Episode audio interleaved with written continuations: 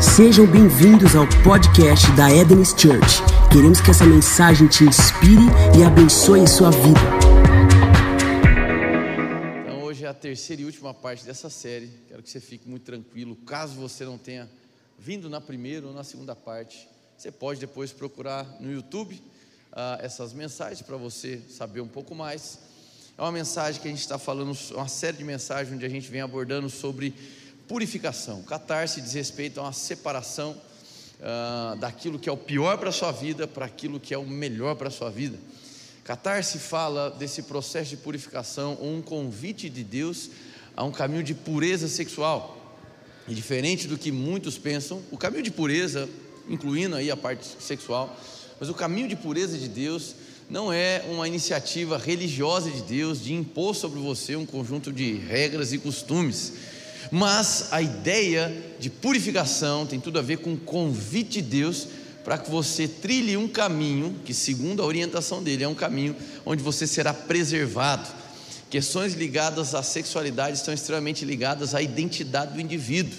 E quando você deixa ah, essa sua área da sexualidade à mercê de rótulos, de ataques ou vendendo a sua própria área de sexualidade para qualquer convite uh, uh, superficial, você acaba uh, desfigurando a sua própria identidade, você acaba incorrendo em um equívoco muito grande, que é de negociar o cumprimento do propósito do Senhor para a sua vida. Então Deus tem tratado essa comunidade, Deus tem soprado um vento de restauração, amém, de recomeço, glória a Deus. Então, se você tem um desejo de conhecer um pouco mais sobre isso, na primeira parte nós falamos sobre pureza sexual, na segunda parte dessa série nós tratamos sobre vícios sexuais e sobre hetero e homossexualidade. Uh, uma mensagem muito saudável para toda a igreja. O alvo não, é, não era ser polêmico, e não fomos polêmicos, muito pelo contrário, mas debaixo da graça do Senhor eu pude ver incontáveis testemunhos aí que têm acontecido durante esse último mês, amém? E chegamos na última parte dessa série, e o que está acontecendo hoje nesse domingo está sendo maravilhoso. Uh, se na primeira e segunda parte nós falamos muito sobre questões ligadas à sexualidade, hoje eu não vou colocar tanto a ênfase em questões ligadas à sexualidade, mas em questões ligadas à parte de relacionamento da sua vida, especialmente questões conectadas à dependência emocional. Mas, sobretudo, hoje é um belo dia para você perdoar.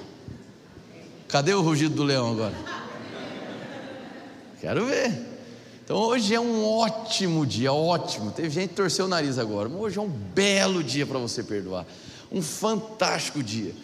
Hoje, é, a bem na verdade, eu não, eu não acho que faça nenhum sentido concluir essa série se não for exaltando o perdão de Deus por nós e do perdão que nós podemos liberar sobre a vida daqueles que nos ofenderam, nos maltrataram em algum dia. Amém? Uh, tudo que a gente ensinou sobre equilíbrio na área sexual, sobre pureza sexual, simplesmente vai por água abaixo, enquanto você não se livrar das amarras da mágoa. Amém, gente? Então tá bom. Então abra lá em Jeremias capítulo 2, versículo 13.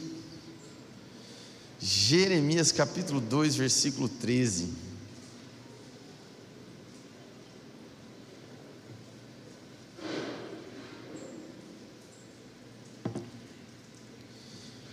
Glória a Deus. Jeremias 2,13 diz assim: O meu povo cometeu dois crimes. Eles me abandonaram a mim, a fonte de água viva, e cavaram suas próprias cisternas, cisternas rachadas que não retêm água. Vou ler de novo. O meu povo cometeu dois crimes. Eles me abandonaram a mim, a fonte de água viva e cavaram suas próprias cisternas, cisternas rachadas, que não retêm água. Salta para Provérbios capítulo 4, versículo 23. Vamos lá?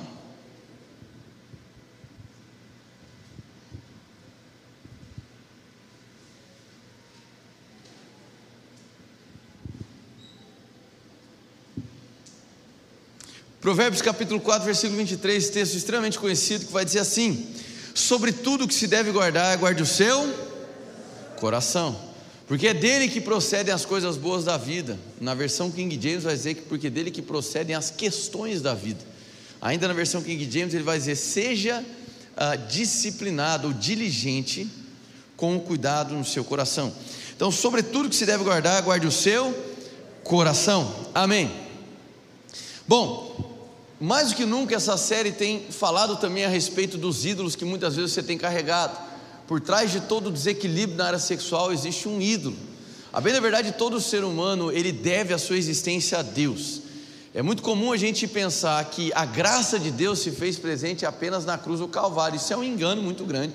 A graça de Deus ela não se faz presente apenas no ato da crucificação. A graça de Deus se faz presente desde a criação de céu, dos céus e da terra. Por quê?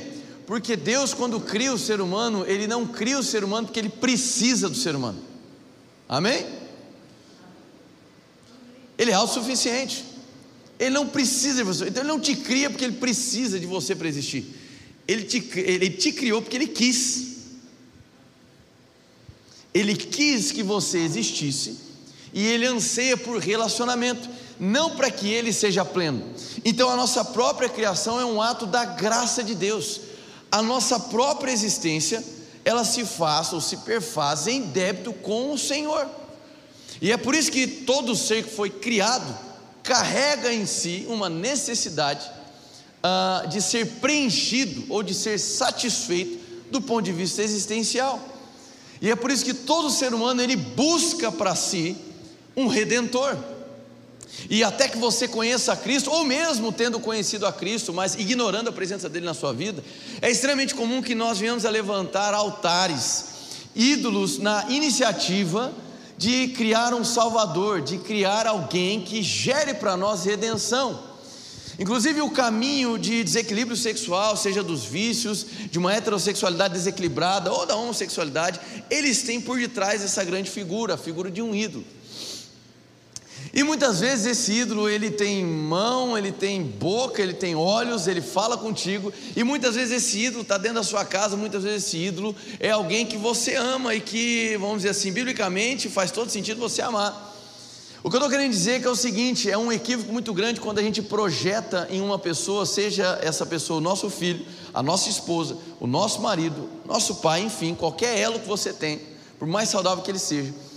É um erro muito grande, é um equívoco muito grande quando você projeta a expectativa de redenção sobre uma pessoa. Por quê? Porque todo ser humano é falível. Ainda que nós carreguemos o perfeito dentro de nós, nós não somos perfeitos. Nós temos as nossas limitações, somos falíveis e por vezes limitados. E é um equívoco muito grande quando a gente projeta a redenção sobre alguém que é incapaz de produzir redenção para nós. Ainda que essa pessoa nos faça muito bem, ainda que seja um marido maravilhoso, uma esposa maravilhosa, ainda que seja um filho formidável. Vocês estão aqui ou não? É injusto, é cruel, e a bem da verdade, quando você projeta um redentor em um desses entes que você tanto ama, você está se colocando em uma, uma armadilha de mágoa. Você está se colocando nesse lugar. Por quê? Porque você está elevando uma expectativa sobre a criatura ao invés de elevar a expectativa sobre o Criador. E quando você faz isso, não tem outro caminho. Mais uma vez, seres humanos são falíveis. E quando a frustração vem, e aqui eu não estou falando de um pecado absurdo, mas a própria a ah, não correspondência de uma expectativa, acaba que a frustração te coloca num ciclo. E esse ciclo de frustração, ele é medonho, ele é terrível, porque é onde você cai em si de que não há preenchimento, não há plenitude de vida através de um falso redentor, ainda que essa pessoa te provoque algo muito bom, seja saudável para a sua vida. O problema é que nós nos acostumamos com um modelo de relacionamento que a gente entra no relacionamento para ser completo. Ou a gente entra no relacionamento para completar o outro. E desculpa, mas isso é uma fantasia ah, romântica pós-moderna. Biblicamente falando, nós entramos em um relacionamento porque nós temos convicção de que nós somos preenchidos e plenos. Eu não entro no relacionamento para ser completo, eu entro porque eu entendi que eu já fui completo por ele. Então eu entro no relacionamento para derramar. Eu não entro no relacionamento para ser um parasita, para drenar do outro. Eu não projeto no outro a expectativa de que ele vai me preencher existencialmente, embora ter um relacionamento seja maravilhoso. Sim ou não? Então essa ideia equivocada de relacionamento tem feito com que mesmo dentro do casamento, diversas expectativas não são, acabam por não, ser, não serem supridas, porque afinal de contas, nem o seu marido, nem sua esposa, nem o seu filho são de fato o seu redentor. Existe apenas um redentor, apenas, existe apenas um que te salvou. Apenas um que é capaz de, te, de preencher completamente o vazio existencial que você carrega. Amém? Então, a gente vai encerrar essa série exaltando aquele que de fato nos torna plenos Jesus Cristo. Hoje é uma boa noite para você se perdoar também, porque carregar um falso ídolo, carregar um falso redentor, tem te conduzido a levar uma vida magoado e meu irmão, ficar magoado ou andar com mágoa é igual você tomar um copo de veneno e esperar que a outra pessoa morra. Mágoa é isso. A mágoa ela torna a sua fé ineficaz. A mágoa interrompe a sua consciência do estado de graça que foi inserido por Jesus. Interrompe, anula a tua consciência de céus abertos. A mágoa te torna insensível ao poder de Deus. Você está aqui ou não? Hoje é uma boa noite para você eliminar falsos redentores. Hoje é uma boa noite para você entender de uma vez por todas que relacionamento não é para você ser completo, relacionamento é para você transbordar a plenitude de Cristo sobre a vida de outra pessoa. Relacionamento, seja amigo ou seu cônjuge, não é onde você é preenchido no amor, é onde você aprende a compartilhar a convicção do amor que você tem em Cristo. Hoje é uma boa noite para você deixar de ser um parasita no seu relacionamento, parar de projetar redenção e salvação em uma figura humana, porque, como diria em Romanos capítulo 1, trocaram a criatura, trocaram o Criador pela adoração à criatura. E o que acontece é que nesse caminho, hoje em dia, existe algo é, epidêmico na nossa geração, chamado dependência emocional, que nada mais é quando você projeta no próximo, ainda que esse próximo lhe faça bem, um caráter de essencialidade que só Deus pode ter na sua vida. E atribuindo a esse ser esse caráter de essencialidade, o que acontece é que o seu estado de paz e alegria tá, fica condicionado à presença dessa pessoa. E na ausência desse personagem, você se desestabiliza. Faz sentido o que eu estou falando? E isso é um grande problema, porque pessoas dependentes emocionais, elas não conseguem, em hipótese alguma, serem totalmente transparentes. Por quê? No desespero de serem abandonadas, no desespero de não receberem mais daquilo que elas estão se alimentando hoje, porque existe um grau de prazer na dependência emocional, existe um grau de satisfação, ainda que enganoso, mas existe. E no desespero de não ter mais aquela fonte, aquela pessoa dependente emocional se sujeita, se rebaixa, muitas vezes se humilha para que não incorra no risco de perder aquela sua fonte, ainda que seja uma cisterna rachada. O texto de Jeremias destaca para a nação de Israel, uma nação que foi preservada pelo Senhor durante toda a peregrinação no deserto, uma nação que foi cuidada, instruída, preservada pelo Senhor, uma nação que por diversas vezes ignorou o Senhor, mas mesmo assim o Senhor estendeu a sua bondade quando havia o clamor daquela nação. Tudo bem até aí? E o que ele está dizendo é o seguinte: vocês abandonaram e passaram a construir cisternas, na força do seu próprio braço. O caminho da dependência emocional, o caminho da idolatria é justamente esse, onde você constrói cisternas, sendo que você tem acesso à fonte. Mas isso é uma tolice, de fato, a dependência emocional é uma grande uma tolice. A dependência emocional te conduz ao egoísmo. A dependência emocional te conduz também a um caráter de manipulação, porque você começa a construir situações para que você não perca esse acesso e esse desfrutar daquela pessoa na qual você está projetando redenção. No final das contas, dependência emocional é um nome sofisticado para idolatria. Quem está entendendo? E entenda, esse vínculo de dependência emocional ele não acontece apenas em um relacionamento amoroso, mas ele pode acontecer de pai para filho, de filho para pai, ele pode acontecer dentro de uma amizade. Sintomas da dependência emocional quando você percebe que você não consegue se manter em um plano e um propósito na ausência de determinada pessoa. Ou seja, você revela o teu vazio existencial e demonstra que você está ancorado na vida de alguém e não na vida do Senhor. Eu trago essa mensagem, irmão, em hipótese alguma para te condenar, porque você sabe que a gente não atua dessa maneira, mas para te trazer um caminho para você sair de uma vez por todas desse ciclo terrível de condenação e culpa. E para que você passe a ter um relacionamento saudável com aquele que hoje é o seu cônjuge. E pare de colocar uma expectativa nele que só Deus é capaz de suprir. Colocando as coisas no lugar, você vai perceber que ser amado por Deus e ser amado pelo seu cônjuge, embora sejam coisas diferentes, ambas podem ser maravilhosas. Agora, o que deve sustentar a sua vida, definitivamente, é o amor que Deus tem por você. Amém? Glória a Deus. Olha só que interessante. Filipenses capítulo 2, versículo, versículo 5 vai descrever da seguinte maneira: haja em vós o mesmo sentimento que houve em Cristo Jesus. Haja em vós o mesmo sentimento. Peraí, isso aqui é interessante. Por quê? Sentimento. Trazendo aqui a, a, a, um pouco de ensino dentro da, da psicologia, psiquiatria. Sentimento é diferente de emoção. Enquanto emoção fala de construções mentais primitivas, extremamente reativas, Sentimentos, nós estamos falando sobre construções, algo bem elaborado. E quando a palavra de Deus diz, haja em vós o mesmo sentimento que houve em Cristo Jesus, e a palavra remete a sentimento mesmo, isso nos traz um grau de segurança, porque a Bíblia está sendo extremamente humana, conhecendo a nossa existência do ponto de vista de Cristo. Haja em vós o mesmo sentimento, ou seja, Cristo construiu uma vida emocionalmente saudável.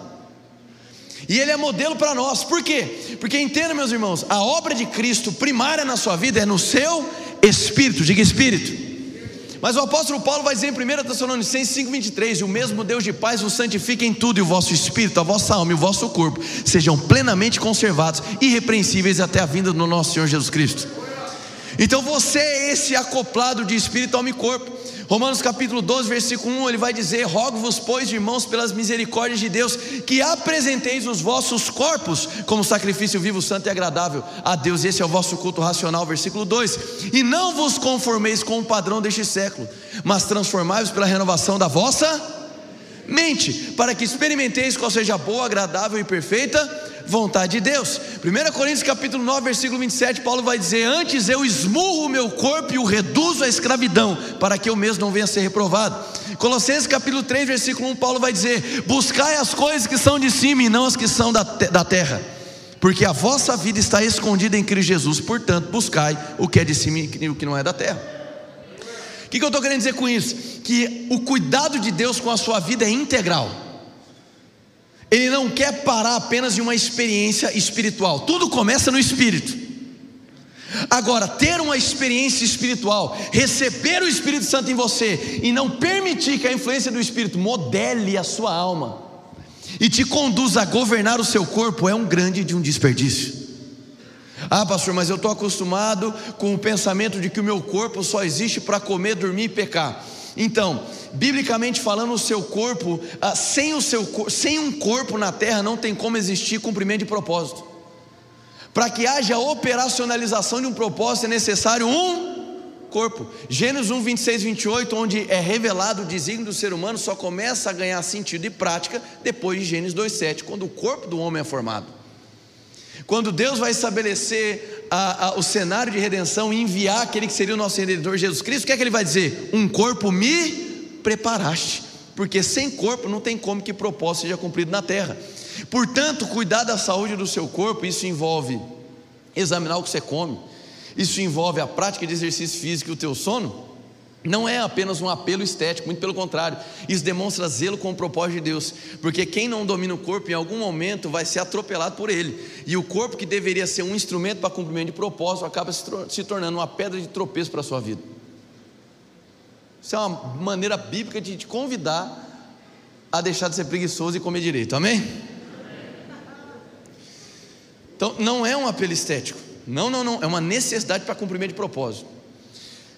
Não somente isso, Paulo vai dizer também, eu já citei vários textos aqui, sobre o cuidado com a nossa mente.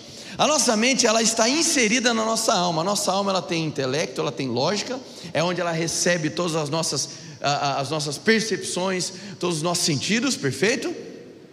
E ela tem ali um, um, dizer assim, um, um, um grande computador chamado mente, que consegue absorver a influência do espírito, consegue discernir as vozes do ambiente, os anseios da sua carne, e no meio de tudo isso, essa mente, ela vai deliberar palavras e atitudes.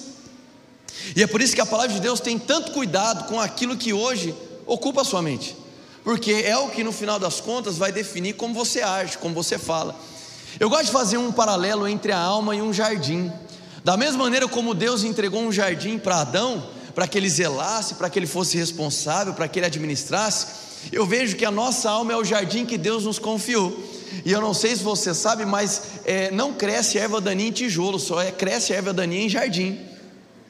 Agora, não sei se você sabe também, erva daninha ela vai crescendo até que alguém tire fora, sim ou não? Arranque pela raiz.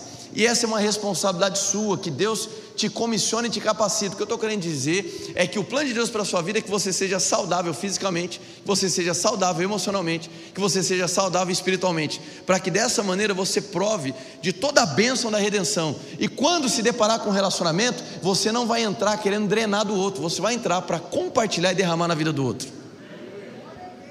Amém? A gente vive um tempo de uh, onde a ideia de relacionamento é extremamente afetada por uma cultura pós-moderna. E a cultura pós-moderna fala do que? De relativização de verdades previamente estabelecidas. Uma cultura pós-moderna fala de fluidez dos relacionamentos e fluidez na identidade, ou seja, isso é uma grande afronta à própria escritura. Por quê? Porque Deus ele não tem uma ideia fluida a respeito de quem você é. Deus não tem uma ideia fluida a respeito do seu propósito. Ele sabe muito bem quem você é, porque ele definiu quem você é na cruz do Calvário. Amém? Então Deus não está consultando o seu passado e o seu acumular de erros para definir a sua identidade, não. Ele sabe muito bem quem você é. E nesse conceito equivocado, o que nós temos mais visto muitas vezes são relacionamentos completamente de, de é, parasitas recíprocos. Ou seja, uma geração ambientada à dependência emocional e achando que isso é bonito. Não é. Porque a dependência emocional, ela vai afetar o seu comportamento diante das pessoas, afeta a sua sociabilidade. Um dos reflexos de dependência emocional é possessividade. Você se torna uma pessoa controladora. Você se torna uma pessoa que busca exclusividade com determinada pessoa, constante, doentia, cega. E o pior afeta o seu dia a dia, isso só demonstra que, ainda que você tenha tido uma experiência com Jesus, você está ignorando quem Ele é e a presença dele na sua vida. E entenda: idolatria não se faz apenas com outra pessoa, se faz também com coisas, vamos dizer assim, que não são vivas. Idolatria pode ser feita com dinheiro, pode ser feita com a fama. Você está aqui ou não? Muitas vezes existe um deslumbramento muito grande por aquilo que se ganha. E o alerta de Deus é que nós não, venhamos a perder de vista quem Ele é. Eu vejo que Deus está nos convidando a esse processo de catarse, onde as construções dos nossos sentimentos serão bem equilibradas por influência do Espírito Santo de Deus. Ser dependente emocional vai fazer com que você seja um eterno frustrado, e o alvo dessa mensagem é te tirar desse ciclo de frustração, porque esse ciclo de frustração vai te conduzir a ser uma pessoa amarga, amargurada. E uma pessoa amargurada que carrega mágoa, mais uma vez, é como se tomasse um veneno e esperasse que o outro morresse. Uma pessoa magoada, ela não desfruta, ela vive em torno daquela grande decepção ou daquela grande ofensa. Você está aqui ou não? Amém? Então, a questão é: perdoar não é apenas um ato para você acomodar as suas emoções. Não. Eu diria que o perdão é uma maneira de você entrar num, numa nova dimensão na sua vida. Perdoar não é esquecer, meu irmão. O nome disso é amnésia e você precisa ir no neurologista se você está tendo isso. Perdoar não é amnésia não é esquecimento. Perdoar é a habilidade, a capacidade que é forjada em você mediante o relacionamento com o Espírito, que faz com que, mesmo a exposição de alguém que te feriu um dia, o rancor não te domina mais. Cadê o leão rugindo agora? Perdoar significa você não ser mais tomado pela ofensa que um dia te aprisionou. Perdoar significa, meu irmão, e não apenas perdoar o próximo, mas também se perdoar. Significa você agora poder acessar o céu. Não porque o que você faz movimenta os céus, Os céus já foram abertos, não por conta do que você faz, mas por conta do que Jesus fez. Mas a falta de perdão, ela te conduz ao que a Bíblia chama de entenebrecimento da sua mentalidade. A falta de perdão faz com que você não consiga mais visualizar o que Deus está fazendo. Por isso que quando você libera perdão, você rompe para uma nova dimensão. Uma dimensão onde você consegue agora provar dos céus que foram abertos e que não foram abertos baseado no teu mérito. Uma dimensão onde você consegue agora enxergar as coisas e interpretar as coisas na ótica do amor de Cristo, porque a mágoa te impede de ver as coisas na ótica do amor. A mágoa te impede de andar em fé. Ela anula a sua fé, ela torna a sua fé ineficaz. Por isso que o perdão não é apenas uma maneira de você acomodar um mau sentimento na sua alma, não. O perdão rompe a sua vida para uma nova dimensão. Onde agora você consegue tocar, onde você consegue agora provar, desfrutar de quem ele é, de como ele vê, de como ele sente. A liberação do perdão te conduz a uma dimensão onde o poder, o sobrenatural se torna mais real, porque a mágoa te torna insensível ao poder do Espírito. Faz sentido? Então hoje é uma noite para você sair daqui leve. Hoje é uma noite para você deixar para trás todo tipo de pedra que você vem acolhendo, todo tipo de peso desnecessário que você vem conduzindo na sua jornada e que vem lhe atrapalhando de maneira constante. O que eu quero dizer para vocês é que perdoar não é apenas é, resolver as contas do passado, não. Perdoar é se permitir ter um futuro.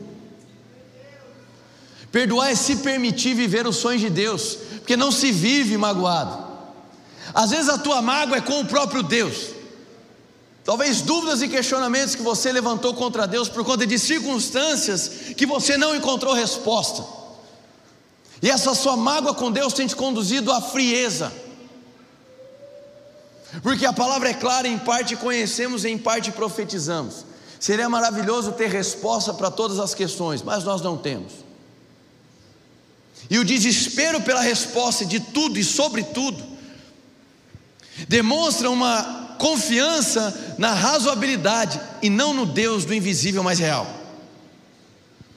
Utilizando as palavras de Bill Johnson no livro Deus é Bom, num dos últimos capítulos, nas primeiras linhas do capítulo, ele vai dizer: Tão importante quanto conhecer é não conhecer, vírgula. Não que a Bíblia faça um culto à ignorância, mas ela valoriza a confiança, ainda que não se tenha todas as respostas. Às vezes a sua mágoa é com Deus. E entenda, eu não estou querendo nivelar todo tipo de mágoa, amém, gente? Eu não estou colocando uma régua e dizendo que toda mágoa é igual. Em essência, em conceito, pode ser, mas convenhamos, irmãos. Uma mágoa por ter sido, sei lá, rejeitado na escola é diferente de uma mágoa de ter sido violentado, abusado sexualmente dezenas de vezes na sua infância. Concordam comigo, irmãos? Então, e eu não estou aqui para tentar descredibilizar a dor que você sentiu em hipótese alguma, mas eu posso simplificar a solução, porque seja para o bullying na escola, seja para uma ofensa, seja para uma chantagem, ou para uma situação de violência, agressão e abuso, a solução é a mesma: Jesus Cristo. Então, me, não me leve a mal, mas simplificar a solução não significa desprezar o que você passou mas o que eu quero te dizer é que é um grande desperdício levar a sua vida definido por um trauma do passado, conduzir a sua vida por definido ou vivendo uh, em torno de alguém ou de algo que te violentou. O que eu posso te garantir é que o que eu lhe apresento não é uma religião, mas um Cristo totalmente apaixonante e ele não violenta a sua inocência. Ele não agride a sua possibilidade de escolher, ele não violenta toda a sua pureza, muito pelo contrário, ele é um gentleman, ele espera ser convidado, agora, uma vez inserido na sua vida, a reforma começa. A nível de espírito, a nível de alma, a nível de corpo. O que se vê muitas vezes é que ah, em muitas igrejas exalta-se o que acontece no espírito, isso está totalmente correto e é o que nós fazemos, mas se ignora a alma. Como se a alma fosse praticamente dada pelo diabo. Não, foi dado por Deus. E é um bom jardim que você deve ser um bom jardineiro. É responsabilidade sua cuidar daquilo que entra e sai desse jardim. Porque caso contrário, aquilo que foi criado para ser um belo jardim acaba por se tornar um pântano.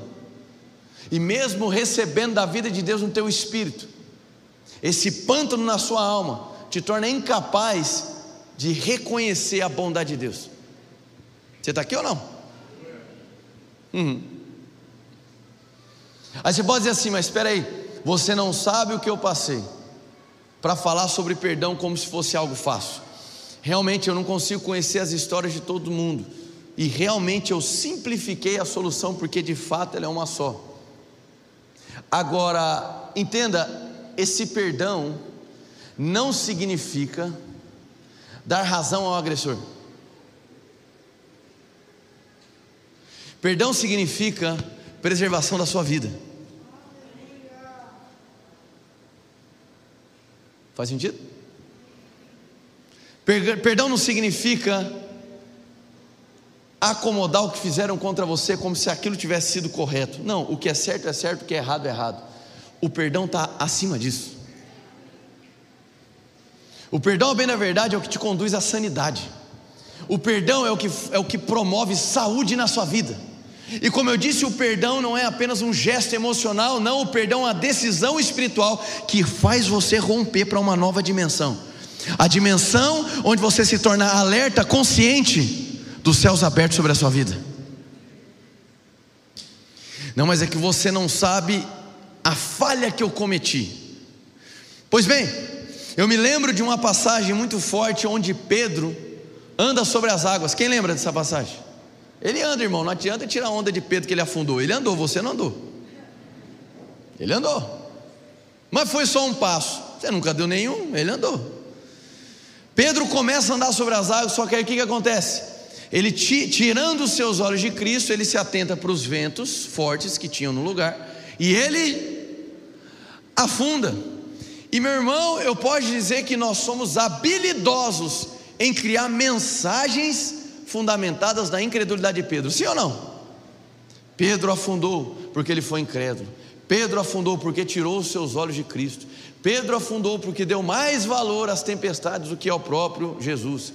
E todas essas questões estão corretas e dariam uma bela de uma mensagem. Agora, posso te dizer uma coisa? A história de Pedro não acabou com ele afundando. Assim como a sua não precisa se encerrar debaixo de lamentação e afundando. Porque a incredulidade verdadeiramente ela anula a fé, mas a incredulidade não anula a graça. E ainda que você errou, hum, a Bíblia diz imediatamente, repete comigo, imediatamente. O braço de Jesus se estendeu para que Pedro saísse da onde ele estava. Isso significa que Deus não está te qualificando, mensurando ou definindo o seu futuro pelo erro que você cometeu. Ele te define, mensura e aponta para o seu futuro olhando para a obra da cruz do Calvário. Então, que tal parar de ser definido e aceitar qualquer rótulo? Eu tenho uma mensagem dos céus para você hoje. Você não é uma lata de lixo. Então, para de aceitar qualquer porcaria que lançam sobre você. Você não é uma lata de lixo. Então, para de aceitar todo esse lixo que estão jogando sobre a sua vida. Seja ele ofensa, agressão, mentira, injúria, seja ele chantagem, toda sorte de violência. Que tal você parar de aceitar ser uma lata de lixo e permitir com que você seja moldado segundo aquilo que Deus diz sobre quem você é? Aí você pode dizer assim, tá, mas eu perdoo até que momento? Então, teve alguém que fez essa mesma pergunta para Jesus. Adivinha quem? Pedro, sempre ele, amém? Jesus, quantas vezes eu devo perdoar? E ó que ele apostou alto, sete vezes? Esperto ou não, irmão? Não foi nenhuma nem duas, já jogou para sete. Falou, vou jogar alto que daí eu fico tranquilo. Aí Jesus, não, não é sete não. Setenta vezes sete. E eu sei que muitas vezes a gente tem um apego numérico a essa questão, né? Setenta vezes sete. Fala, rapaz, 490 vezes. Aí você já fica pensando, mas tem uns indivíduos que supera, amém? Se parar para pegar, fazer a conta certinho, já está estourando a. E a gente precisa entender que a Bíblia ela tem um, um entrelace profético muito grande. E 70 vezes 7 não pode ser desprezado aqui nesse contexto. É o próprio Jesus falando em um tempo de antiga aliança, porque embora fosse Novo Testamento, não tinha começado a, antiga, a nova aliança ainda, em um tempo de antiga aliança, falando com o público judeu. E ele fala sobre 70 vezes 7. Esse 70 vezes 7 significa 490. E isso profeticamente tem um peso muito grande. Por quê? Porque é o exato número de semanas que foram destacadas no livro de Daniel. 70 vezes 7, 70 semanas de Daniel, vezes 7 anos, 490 anos. 490 anos que foram derramados de favor em prol da comunidade de Israel, mas que insistentemente eles viraram as costas contra o Senhor, até que o juízo viesse no primeiro século sobre a nação de Israel. O que Jesus estava querendo ensinar ali? Ele não estava querendo ensinar apenas uma questão numérica para você ter um quadro de ofensas na sua vida, para ir contabilizando quantas vezes as pessoas te ofenderam, para ver se bate os 490 e aí você pode ficar com raiva de uma vez por todas. Não, o que ele estava querendo dizer é o seguinte: o tempo do perdão é da minha palavra até o juízo. Foi assim com a nação de Israel e é assim conosco. O juízo chegará para todos, todos nós seremos julgados no grande dia. Então, até que esse dia chegue, o perdão sempre vai valer a pena. Porque, mais uma vez, o perdão não é uma rendição de razão. O perdão estabelecido significa que você entendeu que ele está acima da razão. E ele te preserva, te cura, te salva. Amém? O problema é que muitas vezes nós nos acostumamos a idolatrar as nossas dores. E para poder falar sobre isso, eu já estou começando a encerrar. Eu vou dar um exemplo do meu filho Tito. Vocês sabem que ele é uma criança muito tranquila, né? Amém? É uma pessoinha tranquila. E o, Tito ele é tão figura, mas tão figura que a irmã dele olha para ele, Maria Clara, e fala assim: Tito, você é uma comédia. Aí ele não sabe que é comédia, ele acha que é uma agressão dele. Eu não sou comédia. E fala assim: figuraça. Enfim, o Tito, por ser uma criança extremamente tranquila, volta e meia ele está cheio de machucado, ralado, amém? É algo que ele convive. e alguns meses atrás aconteceu uma cena bem interessante. Foi quando ele, parece que ele, ele, ele tomou a consciência de que quando ele se machuca, fica um machucado. Quem entende essa fase da criança? E aí ele chegava para mim, ou chegava para Camila, falava assim: Ó, oh, papai mamãe, ó, machucado. Muito bem. Tá doendo? Tá. Eu falava assim: tá doendo. Muito bem. Só que o interessante é que os dias iam passando e ele, ele ficava, né, vamos dizer assim, é, extasiado em ver o machucado e, e a cicatrização vai formando uma casquinha, né? Chegava, papai, ó, casquinha, casquinha. Só que aí chegou um momento que eu falei para ele: e aí, tá doendo? E ele respondeu: não mais. Não, não. Você não entendeu. Existe uma grande diferença entre pessoas que, ao olhar para sua cicatriz, idolatram a dor do passado, e pessoas que, ao olhar para as suas cicatrizes, elas não idolatram o passado, elas exaltam Deus porque elas passaram, venceram e já não dói mais. o perdão te conduz a essa maturidade, na qual você deixa de ter um namoro com as dores do passado, porque muitas vezes se transformam nos nossos troféus. Trof... Troféu no plural, aleluia! Vai não ter briga nesse negócio aqui. Vambora. a, a, a, Camila é meu corretor, ela já, já, já, já anotou, já vai anotar a placa já. Amor, você falou errado. Ela pega no meu peito, tem vezes que eu crio palavras. Vocês já perceberam que eu crio umas palavras de vez em quando? E eu falo com uma convicção que até o Aurélio fala: Acho que eu esqueci do dicionário. eu crio mesmo, vamos embora. O importante é que vocês estão entendendo, amém? Assassinato da língua portuguesa. então eu quero te dizer que é um grande desperdício você ficar idolatrando as dores que você teve um dia. Que tal você começar a exaltar o Deus que hoje, por meio da cicatrização, mostra para você que você venceu, já não dói mais. O problema é que nós nos acostumamos em ver a ferida aberta, ver aquele processo de úlcera acontecendo, gigantesco. Só que a gente se acostuma a contar sobre aquilo como se a nossa identidade, a nossa vida só tivesse valor se a gente apresentasse as nossas dores. E enquanto Deus falava comigo, quando o Tito disse não mais, ou seja, eu vejo uma cicatriz, eu vejo que algo aqui um dia me machucou, mas já não dói mais, o que, que ele estava querendo dizer? Já não me domina mais. Deus me levou a um texto em João capítulo 20. João capítulo 20, versículo 17. Se você puder, abra lá.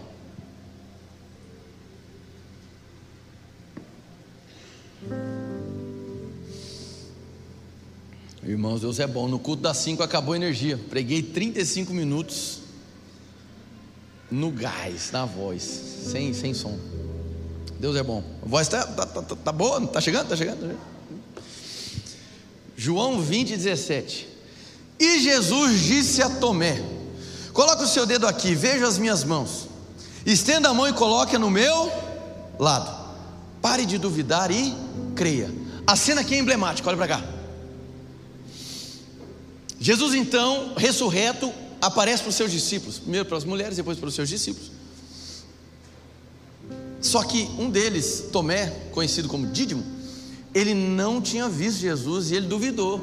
E é extremamente comum a gente julgar Tomé, mas irmãos, convenhamos, acho que a maioria teria o mesmo comportamento. E quando ele se apresenta, quando Jesus se apresenta para Tomé, Jesus fala o que para ele? Olha aqui para as minhas mãos. Olha aqui para o meu lado, ou seja, onde eu fui traspassado. O que é que Jesus estava mostrando para ele? Cicatrizes. Olha aqui as marcas. O que ele estava dizendo para Tomé, Jesus está dizendo para você hoje. Jesus está te convidando a olhar para as cicatrizes dele, para te dizer assim: ei, olha para cá, olha para as minhas mãos, olha para as minhas feridas, foram cicatrizadas. O pecado que estava sobre você foram cravados. A condenação que te dominava também foi cravada, a acusação que te acompanhava já foi colocada aqui, toda dor já foi colocada aqui, todo sofrimento eu levei, a maldição eu levei também. Ou seja, olha para as minhas cicatrizes, porque eu, Jesus, não vou ficar idolatrando a dor de um dia, eu vou exaltar o que é, o que, é que essas cicatrizes simbolizam. Hoje você é livre.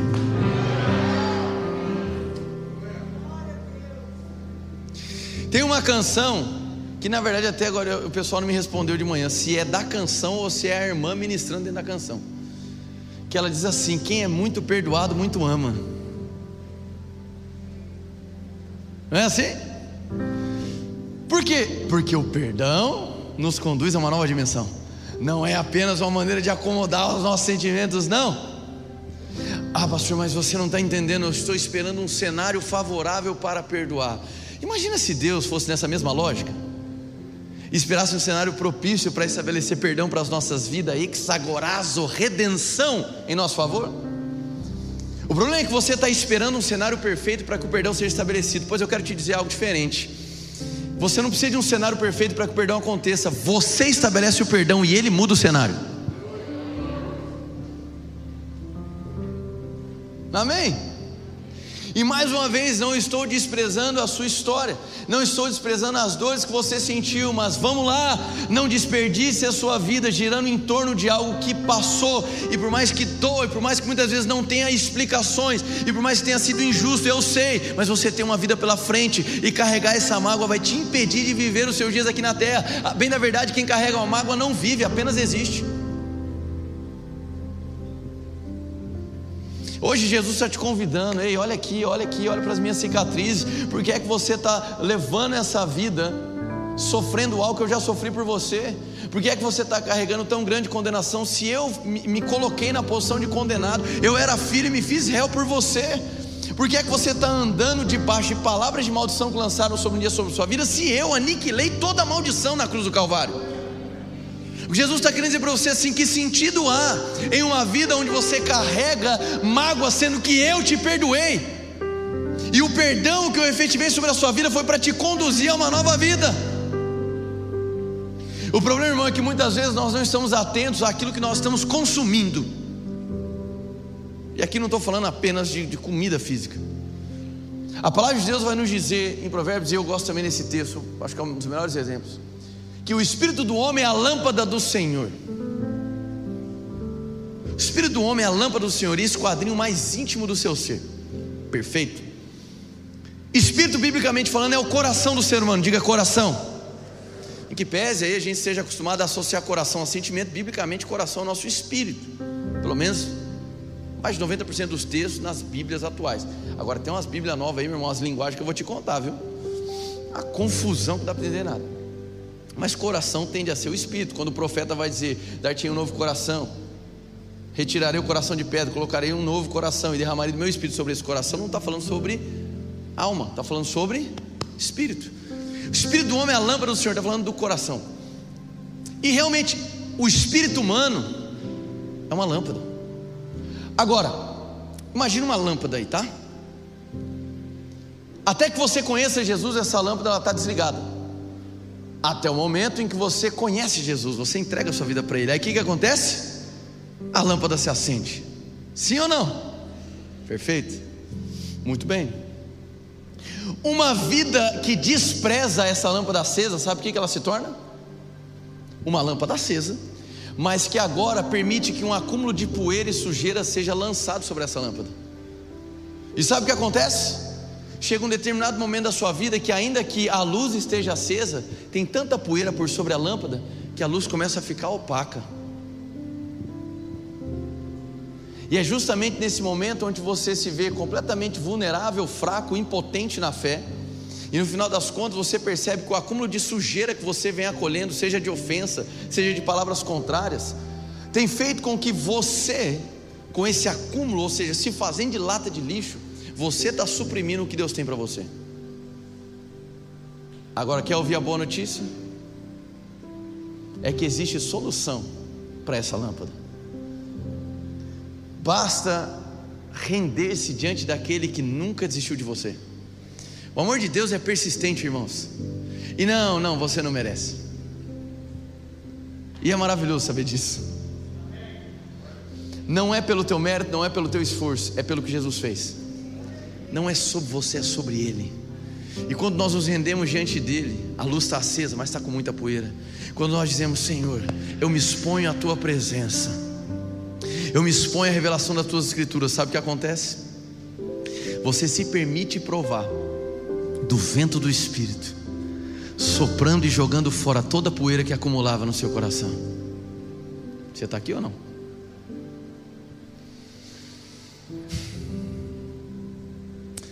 Então nós chegamos nesse momento, vamos dizer, do vale da decisão. Que eu não posso decidir por você e Deus não pode decidir por você. Que tipo de equipamento que você tem carregado, que tipo de peso que você tem carregado na estação que você se encontra, que você sabe que não faz mais sentido, que está te atrasando, que está te atrapalhando. Entenda, a nossa conversa hoje aqui não é sobre razão, é sobre perdão, que está acima da razão. E ainda que feridas gigantescas tenham sido, gigantescas tenham sido provocadas em você, eu quero te dizer que existe um bálsamo, um óleo que flui dos céus abertos, e somente esse óleo é capaz de cicatrizar essa ferida rasgada que você tem. E a cicatrização desse óleo não vai te conduzir à idolatria da dor do passado vai te conduzir à exaltação daquele que é especialista em transformar tragédia em triunfo. Por isso que eu disse no começo da mensagem: hoje é, uma, hoje é um ótimo domingo para você perdoar. Amém? Quero que você feche os teus olhos no lugar onde você está.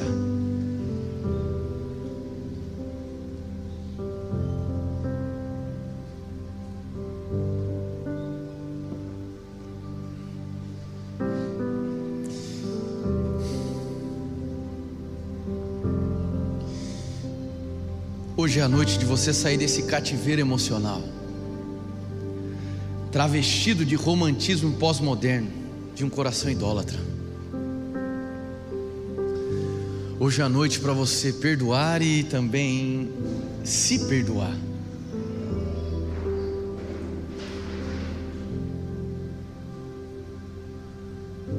Hoje é uma ótima noite para que de uma vez por todas você tire esse peso que você vem carregando, desnecessário, que não foi colocado por Deus, fabricado pelo passado, mas desnecessário para o presente que corrompe o teu futuro. força para isso? Você tem. Cristo Jesus. E mais uma vez o perdão, ele se inicia em uma decisão espiritual que começa a alterar o cenário da nossa alma e do nosso comportamento. Talvez seja um dos rugidos do leão mais poderosos. Porque a mágoa ou a dependência emocional são cativeiros invisíveis mas que desfiguram a nossa identidade, corrompem a nosso, nosso anseio de viver um propósito. A vida que Deus tem para cada um de nós não é uma vida de intensidade no espírito no domingo na igreja e ponto final. Não. A vida que Ele tem para nós começa no espírito, ela não para ali. E ela vai provocando, se assim você permitir, uma reforma até atingir saúde na tua alma, saúde no teu corpo, saúde nos teus relacionamentos, saúde na tua família. Eu vejo que Deus hoje aqui está restaurando o significado de família para muitos. Eu vejo Deus falando com homens aqui essa noite, cabeças de uma casa, estou de olhos fechados. A família que Deus te confiou é um presente. Não joga esse presente no lixo. E isso muitas vezes é feito quando você maltrata a sua esposa e seus filhos. Trai, ignora, humilha e despreza. Mas também você joga a sua família no lixo quando você se maltrata. Hoje é uma noite onde Deus está trazendo a gente para um esteio de saúde. E isso é a evidência do quanto Deus te ama. Hoje é uma boa noite para você largar os vícios. Uma boa noite para você se desfazer dessa dependência emocional. Hoje é uma boa noite para você perdoar. Ainda de olhos fechados, como eu disse, como eu disse, quem é muito perdoado muito ama. E talvez você entrou aqui essa noite e tudo que você conhecesse sobre Jesus era sobre uma religião diferente de outras que já te apresentaram. Mas eu não lhe apresento religião porque religião não transforma a vida de ninguém e não preenche o seu interior, não preenche um vazio existencial.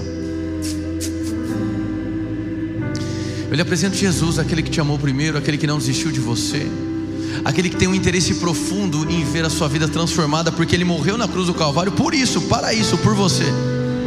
Ainda que você não merecesse, eu também não mereci, mas ainda assim ele nos amou e Ele estabeleceu na cruz o perdão para a sua vida. Eu quero fazer um convite hoje para você que está aqui e que deseja abrir o seu coração para Jesus e que deseja hoje abraçar o verdadeiro Redentor, o único Salvador porque sabe que toda iniciativa de projetar ou idealizar redentores e salvadores são todas um fracasso.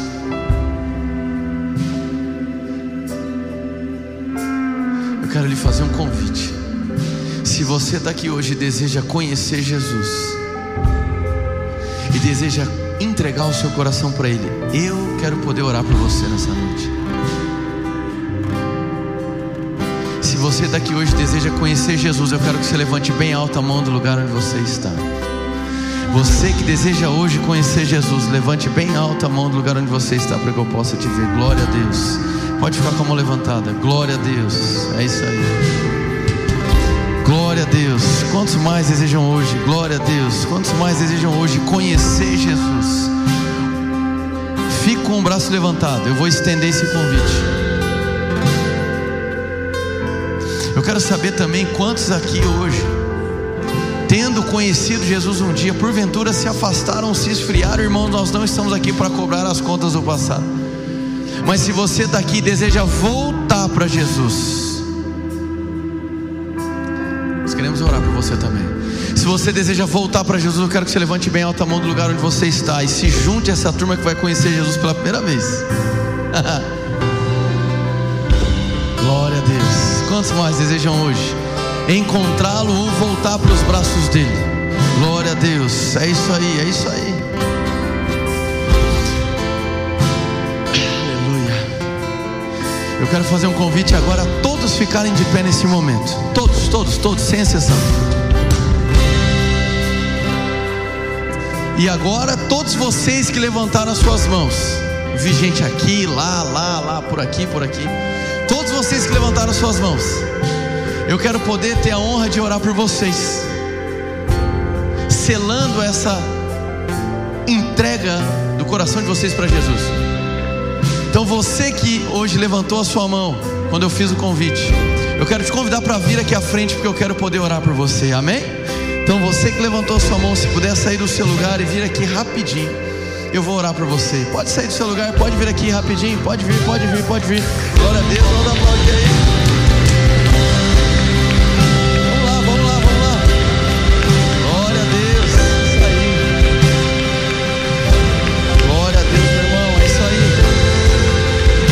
Chegando ali, vai aplaudindo aí, que tem mais gente chegando aí.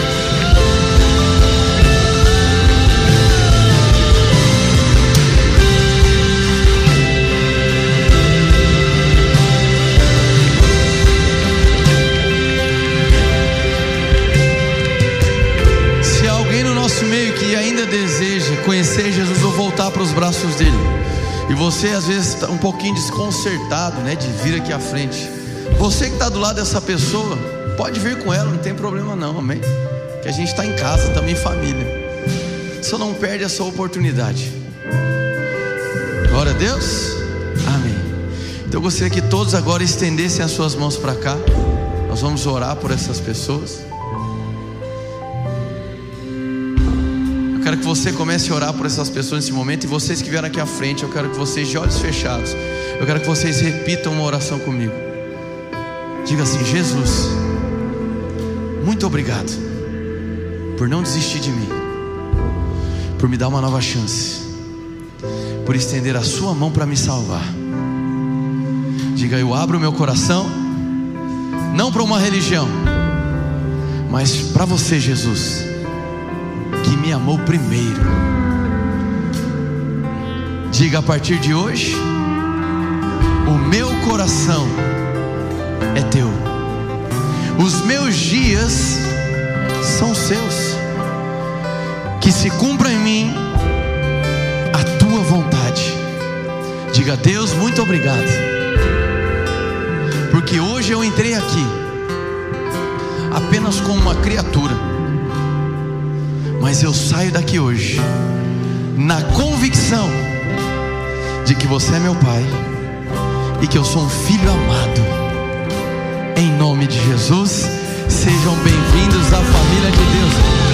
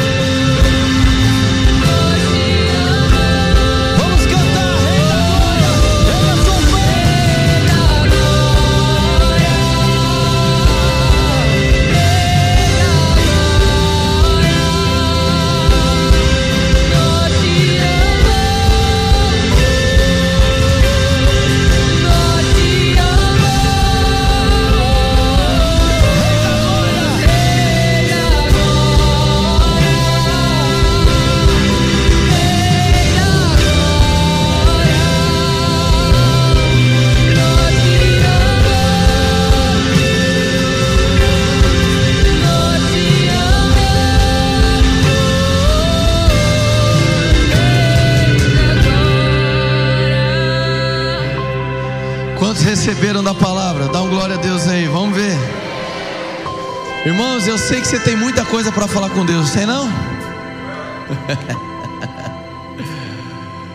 Eu louvo a Deus pelas mensagens que Ele vem construindo e liberando para a nossa comunidade. Tratar sobre questões como nós tratamos nas últimas semanas e não encerrar essa série celebrando o perdão é como se todo um trabalho fosse em vão. Amém? Não se esqueça disso. O perdão irrompe uma nova estação para a sua vida. O perdão te conduz a essa nova dimensão. Antes de orar para encerrar, eu quero dizer que nós temos um time de milagres à minha direita e à minha esquerda.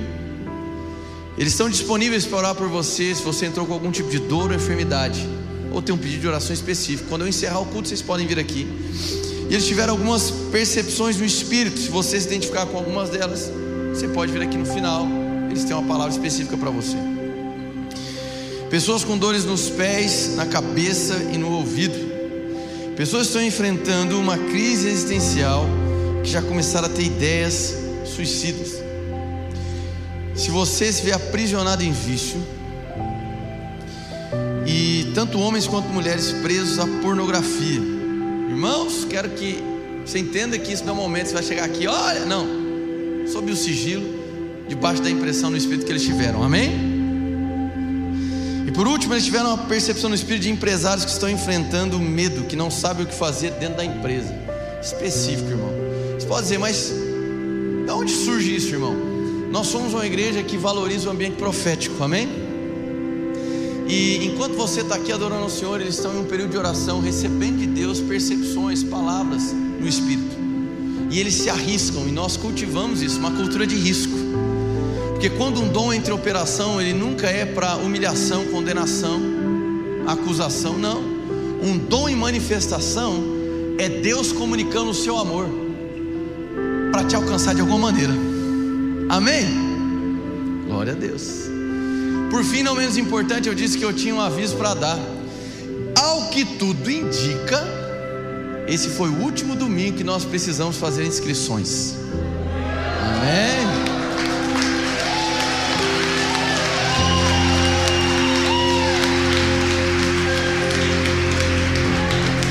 Ao que tudo indica, amanhã sai um novo decreto permitindo aí uma expansão dessa 100% de lotação. É evidente, irmãos, que nós temos bom senso, amém? Então, ainda que aqui nós uh, tenhamos capacidade para 700 pessoas, domingo que vem a gente não vai colocar 700 pessoas, vamos botar uns 695, amém? Brincadeira, não vou fazer isso não. A gente vai aumentar com cautela, com sabedoria, amém, gente? Não faz sentido querer entochar todo mundo aqui, ainda está num momento melhorou muito, graças a Deus, graças a Deus mesmo, os hospitais, até onde eu sei, bem mais vazios em relação ao Covid, mas a gente vai ter bom senso, amém? Mas eu acredito que não vai precisar realmente mais uh, de fazer as inscrições, que é, é, dá um trabalho, né, irmão? Meu Deus do céu. Nunca fiz, mas deve dar, amém?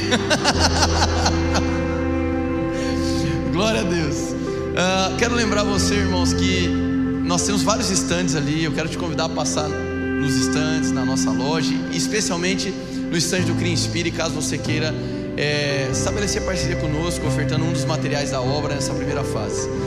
Glória a Deus, irmãos.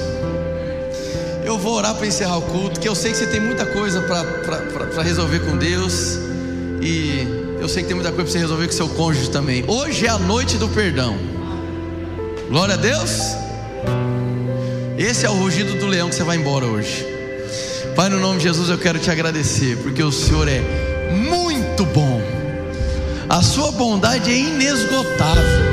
O Senhor nos alcança, o Senhor nos transforma de dentro para fora, e o Senhor tem um zelo tremendo pela nossa vida em toda a sua complexidade, espírito, alma e corpo. Pai, nós queremos te agradecer, porque a tua misericórdia nos alcançou e é em ti que nós podemos escrever uma nova história. Muito obrigado, Jesus, porque hoje foi uma noite de exaltação do perdão. Aquele que é muito perdoado, muito ama. E nós queremos aqui te agradecer porque o Senhor nos perdoou. O Senhor nos perdoou de uma vez por todas. E já não há mais sentido nenhum levar uma vida na qual nós carreguemos mágoas. Que hoje, Pai, seja o dia onde o perdão será estabelecido. De tal modo que cadeias vão cair e nunca mais nós seremos os mesmos. Chega de prisão. É tempo de provar da liberdade do Espírito. Em nome de Jesus.